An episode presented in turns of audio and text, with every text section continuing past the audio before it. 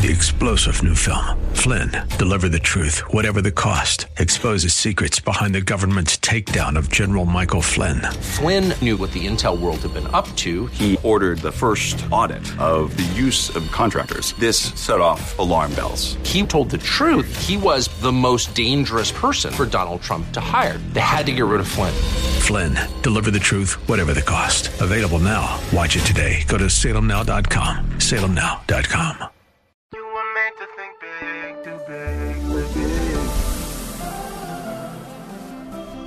tomorrow can be bigger. Just grow, let the word overflow, yeah. Live a life bigger than yourself. You're created for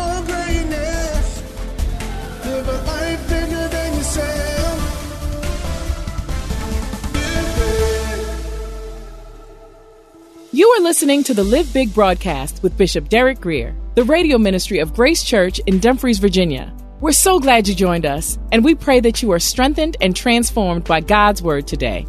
Are you ready? Let's get into the word as we continue the teaching from our previous broadcast.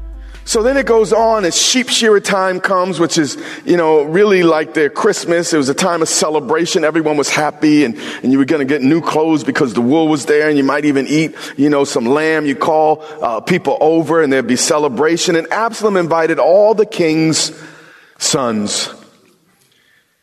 Then Absalom came to the king after he invited his brothers and said, because he, he knew, by the way, that Amnon probably would not come because Amnon was just a little bit embarrassed and Amnon was probably not uncomfortable around, was not comfortable around Absalom because, you know, he had this, this, this grudge. So, uh, what, what Absalom's doing is working on making sure Amnon's there another way. So he says to the king, kindly note your servant has sheep shearers. You know, it's that time of year. Please let the king and his servants go with your servant. So Absalom understood if David came, all of his sons would have to come too, because that's the way you honored uh, the king. But the king responded to Absalom, No, my son, let us not all go now, lest we be, be, be a burden to you. You see, in those days, they, they, they respect. I know respect is so far gone today, but back then you still respected people and you respected people's office, etc. And you could not invite a king without presenting a feast fit for a king. And uh, David knew that this would be a lot on his son and all his servants, and it just required too much. So, so David, you know, for one of the rare times says no. But then Absalom begins to urge him. He does his very best. He's like, you know, uh, David, come on, come on, Dad, you know, uh, come. This is important to me, whatever. Uh, but but David would not go. But David did bless him, uh, which which was great. So, but but when David declined. Absalom moved to plan B. Then Absalom said, Okay, Dad, if you won't come, please let my brother Amnon go with us. Now, this made sense because Amnon was the crown prince. He was the oldest son, and uh, people expected him to become king after David. So uh, what he was saying in effect is, Dad, since you won't come, send the prince in your stead. And, and it was a fitting, you know, invitation. And the king said to him, uh, why should, should, should, should he go with you? So the king is, you know, he's suspicious. He knew what, what had happened and what, what Absalom, uh, Amnon did to Absalom's sister.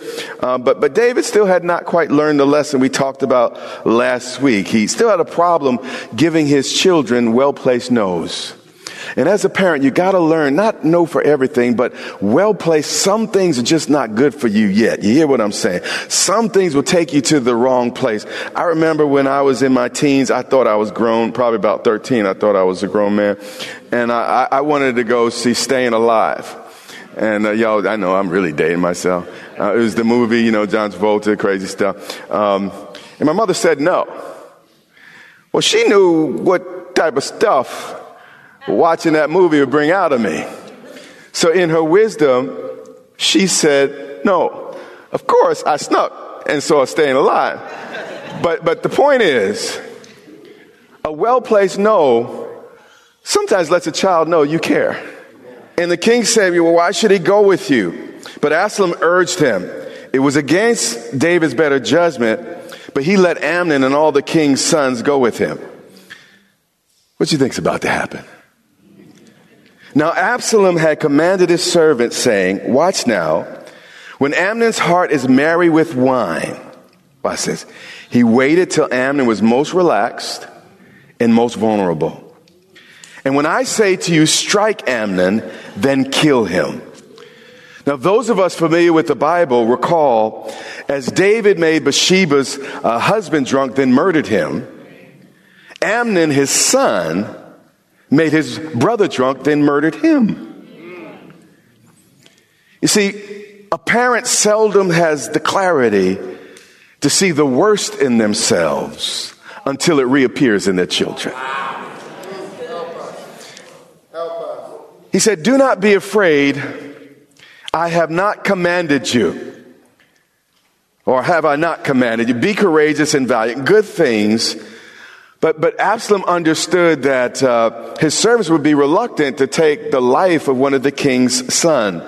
And God had already prophesied that uh, the sword would never leave David's house because of his sin with Bathsheba. Bathsheba. And now the whole process has begun. So verse 30, 29. So the servants of Absalom did to Amnon as Absalom had commanded. Then all the king's sons arose if we don't face our problems when they're smaller, they only grow taller. If we don't deal with issues when our child's 2, 4, 6, 16, when they're like 28, 35, 59, it becomes very, very difficult. You, you, you have a space in your child's life to influence them like none other and don't miss your window of opportunity. Do you hear what I'm saying here? All the king's sons arose. No one likes confrontation, but all of his children are now running from one of his sons because of the monster David helped to create because David avoided dealing with issues as they arose. You see, avoidance may be the best short term strategy to escape conflict, but it's the best long term uh, strategy to ensure an explosion. And when you kick, kick, kicking stuff down the road, you need to deal with, whether it's with your children, whether it's with your spouse. You know, I, I have found, I, I, know I have a perfect marriage and perfect children and everything, but I have found that when, when me and my wife go on vacation, that's normally where, where we start having a, some arguments. You see, most of the other time, we're too busy. And, when, you know, I think we got it covered. But then we go on vacation and stuff starts popping up because you're not so busy and so distracted. And what we find is avoidance don't make the issues go away. All it does is spoil what could be good times or better times. And what I've learned is, is to keep a short account with people. I mean, when it comes up, if you have the relationship, I'm not talking about being a whiner and always finding fault and, oh, you hurt me when, because you just, you know, you, you accidentally did not say hello, uh, you know, and because really you were looking the other direction. I'm not talking about silly, but when stuff comes up, keep a short account and, deal with it quickly. Because if you don't deal with it quickly, it's only going to grow. And what, what, what you could have, yeah, pulled up as a seed is now this huge oak. And it got deep roots and it's attached to all this other stuff because you didn't deal with it quickly. So we're talking about parenting, but really in this series, what I've really been talking about is avoidance. And it can be applied to parenting, but it can also be applied to relationships. It, avoidance is one of the more deadly and dangerous things. One of the things about avoidance is you, you don't really realize often you're doing it because you, you justify in your mind, say, well, you know, I didn't want to hurt their feelings or, or I just wanted to wait to a better time. But, but, you know, sometimes you do need to wait for a better time, but, but not a never time. You know, you, you, you know, a lot of times it's just an excuse not to deal with the issue. So in this series, last week and this week, we've already talked about seven steps and I'm going to repeat them. Number one, you will never help a child overcome their weakness by pretending they're not there. So you do your child no favor by acting like it's okay when it's not okay. Same thing with your spouse. You do your spouse no favor by acting like it's okay when it's not okay. Number two, A good parent knows a child may at times need help telling the truth. Not that your child's a liar. I know my kids tend to tell me the truth. They tell me straight and all the rest. But I also notice they often tell me half the truth. So they needed some pointed questions to get the further truth. Number three, we learned a well placed no is healthy for a child every now and then. The child won't die. True story, they might even grow. Parents must live with the fact that one day their children will follow their example and not their advice. So you got to live this thing and and live like you're the solution to their issue. Number 5. And this is where we were today. A good parent is not just someone a child comes from, but someone a child can run to. Number six, raising children is not about making up for the deficiencies in your childhood. Well, you didn't get a whole lot when you were a child, so you give your child everything and you spoil them. That's a dangerous thing. Raising children is not about making up for the deficiencies in your childhood. It's about giving your kids what they need for theirs. Number seven, discipline, watch this, is helping a child solve a problem. Discipline is designed to help. It's not the same as punishment. Never strike a kid in anger. If you're super angry, shut up. Hold your tongue and wait for wait that you can respond and not just react. If you speak when you're angry, you're going to give the, the greatest speech you'll ever regret. Punishment is making your child suffer for having a problem. I'm going to get you because you did that. You embarrassed me. I'm mad at you. We're not to punish children for having problems because children have problems. That's why they have parents to help them. But the worst is probably the last. But abandonment is acting like the problem does not exist. You see, David loved the Lord, the great psalmist of Israel. Problem was, he just had some blind spots. And those of us in this room, we're good people. You, you love the Lord. I mean, David wrote the Psalms. He, he, he, he, he worshiped, he was the lead worshiper of Israel. He was an amazing king. Wise, strong in battle. But he had blind spots. And some of the issues, or some of the, the, the, the right traits in his life, he kind of had in one area, but he didn't let it go to other areas. So, like some of us are kind on Sundays, but then Mondays, you know what I'm saying? You know, we're good in one area, but we got to sprinkle it through every area of our, our lives. You see, if David would have faced his family, the way he faced the giants in his life. If some of us would be as, in, as, as, as intentional, as diligent as we are on our jobs with those we love in our family. If, if, if, we would pay attention to our wives as hard as we studied for that degree that got you that car and that home you live in. My, my Bible says we're to live with our wives according to knowledge. The Hebrew is literally you should you need to study your wives. Why? Because they're not easy. You're not going to get them in a day. And then they, you think you got them, then they change. They just change. They just change. They just change on you. They just shift. They'll keep it fresh. Preaching. Yes, ma'am. It says study. But I learned in my life, I not only study my wife, I study my children. When, when my children would go out to parties, my wife would always hug them when they got home. And by the way, I wasn't the one who stayed up. I went to sleep. I'm like, that joker's just going to have to figure this out. like, if I get a call, I'll wake up. I need Jesus. But she hugged them. You know why she hugged him? To smell him. Had nothing to do with affection. Everything to do with wisdom.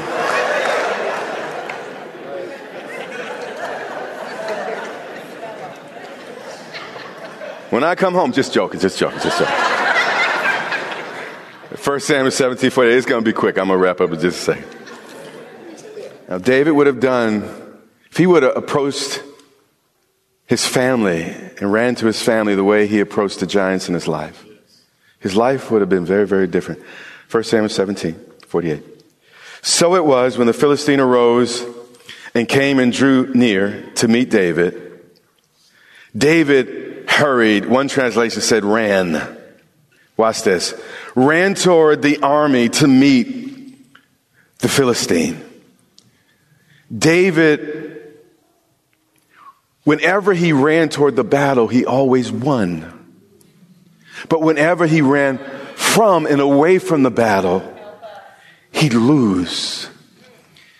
And sometimes I know in my life, I don't always feel like being outspoken. I don't always feel like being the point person. I don't always feel like having to, to deal with the hard issue.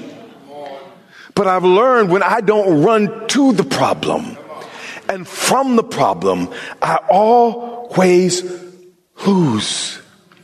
Again, David was not a bad man. You're not bad parents. You're not, you love your children. You, you, you love the people in your life. But, but in certain areas, he began to avoid the hard. And I even know as a pastor, when I start avoiding hard conversations, stuff starts happening in the church and stuff that could have been corrected at this level, now I got to deal with at that level. You hear what I'm saying? And what I'm trying to impress upon you today is it's not about being a tough guy, trying to be, you know, just hard nosed. It's about loving your children and loving those around you. And if you don't deal with it at that level, is just gonna grow until, you know, at one point you could have used your finger, but now you need a chainsaw, not only chainsaw, you need ropes on the tree and, and all the rest stuff to keep it from breaking the fence and the house when it falls because you let it grow so large. And God don't want you to tear up your house and your fence and all the rest. He wants you to deal with things while they are small. Avoiding problems we need to face is really avoiding the life you need to have. And the only way to have the life God wants for you is to deal with some issues boldly. Now, I do want a few caveats here. Now, don't go into your house like a, a, a, a ox, a, cow, whatever, in, in the China store. Thank you. It's the bull's the word. Lord, help me. Y'all didn't pray for me enough this week. That's what's wrong here. Use wisdom and consideration and, and grace. And sometimes, though, you got to be firm, but deal with your issues. people, well, you know, this wouldn't happen if that external thing wouldn't happen. No, that thing was already there. The external thing just made it surface. And I would rather deal with things before external things come to make me have to. Do you understand what I'm saying? Then David put his hand in his bag. And all I've been doing for two weeks now is filling your bag. You have seven stones. You have things that can affect and impact your life. Then David put his hand in his bag. And the problem is some people don't have any tools in their toolbox. They don't have any skills to reach down for to address situations. So I'm not just trying to preach you happy. I'm trying to preach you wise.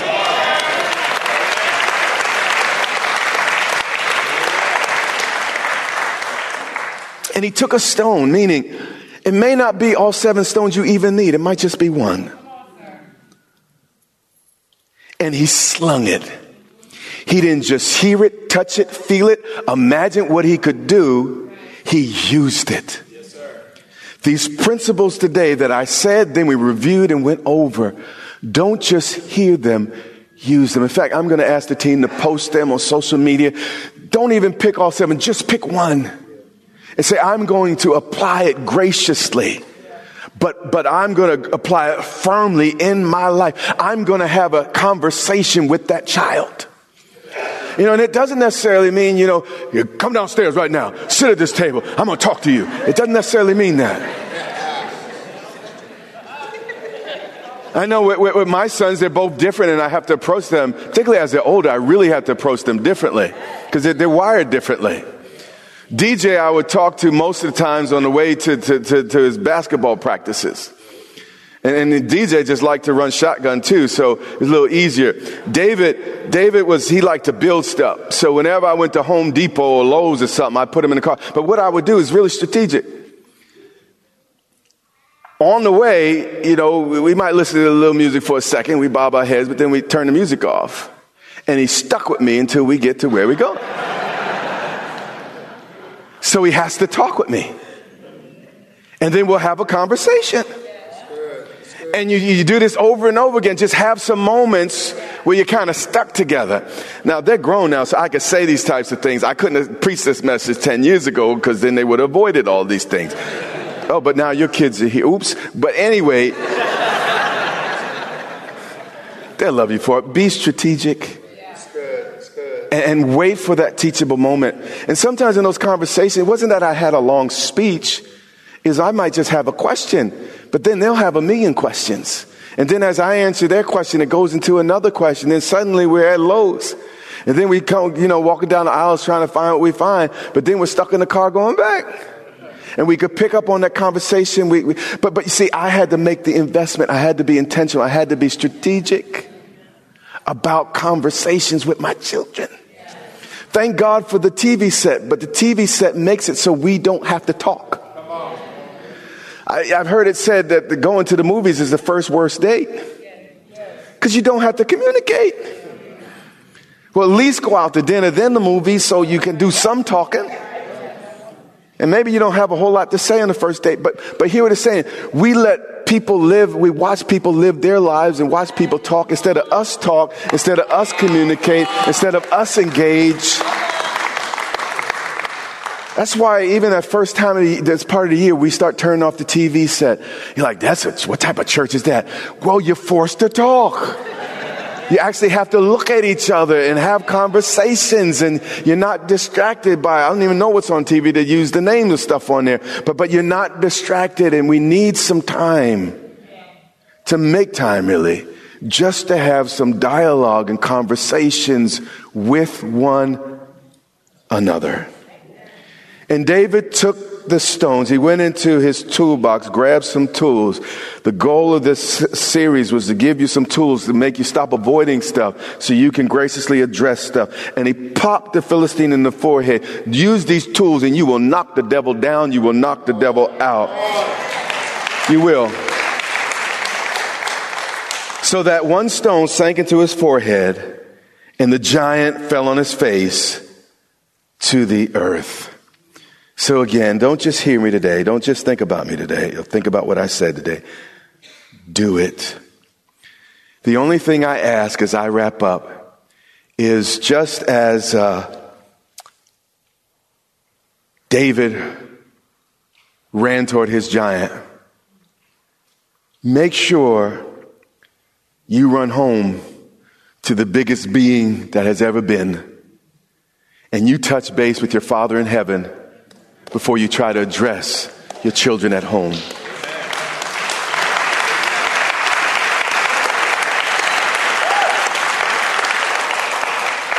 I'm going to wrap up, but this may surprise you, but I am probably the least religious person you'll meet. And because of what I do, that may seem odd, but I don't do perfunctory stuff. That's just not my way. And let me tell you, the reason I pray is not because I'm religious. It's because I got children to raise. And then when they're grown, you, it's different. You raise them differently. In fact, sometimes it's kind of switches a little later in life. They start raising you, but we won't talk about that. We're not there yet. But the reason I pray so much is because I don't have answers. I pray so much because I need God.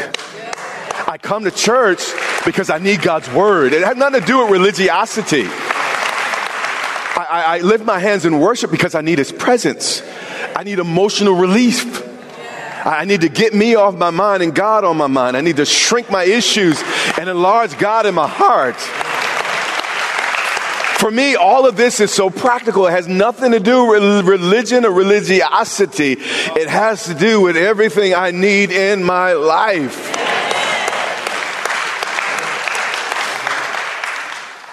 So, right now, as we wrap up, right now, every head bowed, every eye closed. I'm not calling it a religiosity. But you see, Jesse, David's father, did not invite him to the table. Jesse was not a good father, and David didn't become a good father, probably partly because of Jesse. But I do want to tell you, your Father in heaven always has a seat at his table for you. This has been Live Big with Derek Grier, the radio broadcast ministry of Grace Church in Dumfries, Virginia. Join us next time as we continue this teaching. It is our sincere prayer that you are blessed and empowered to live a life bigger than yourself today. If you want to know more about becoming a Christian or want to rededicate your life to Christ, Bishop Grier wants to walk you through a step by step guide. It's the most important decision you'll ever make. Visit gracechurchva.org slash salvation to find out more. We invite you to worship with us online each Sunday on our YouTube channel at Grace Church VA TV. And while you're there, remember to subscribe and hit the notification bell to get all of our latest content. That's all for today. Until next time, live big.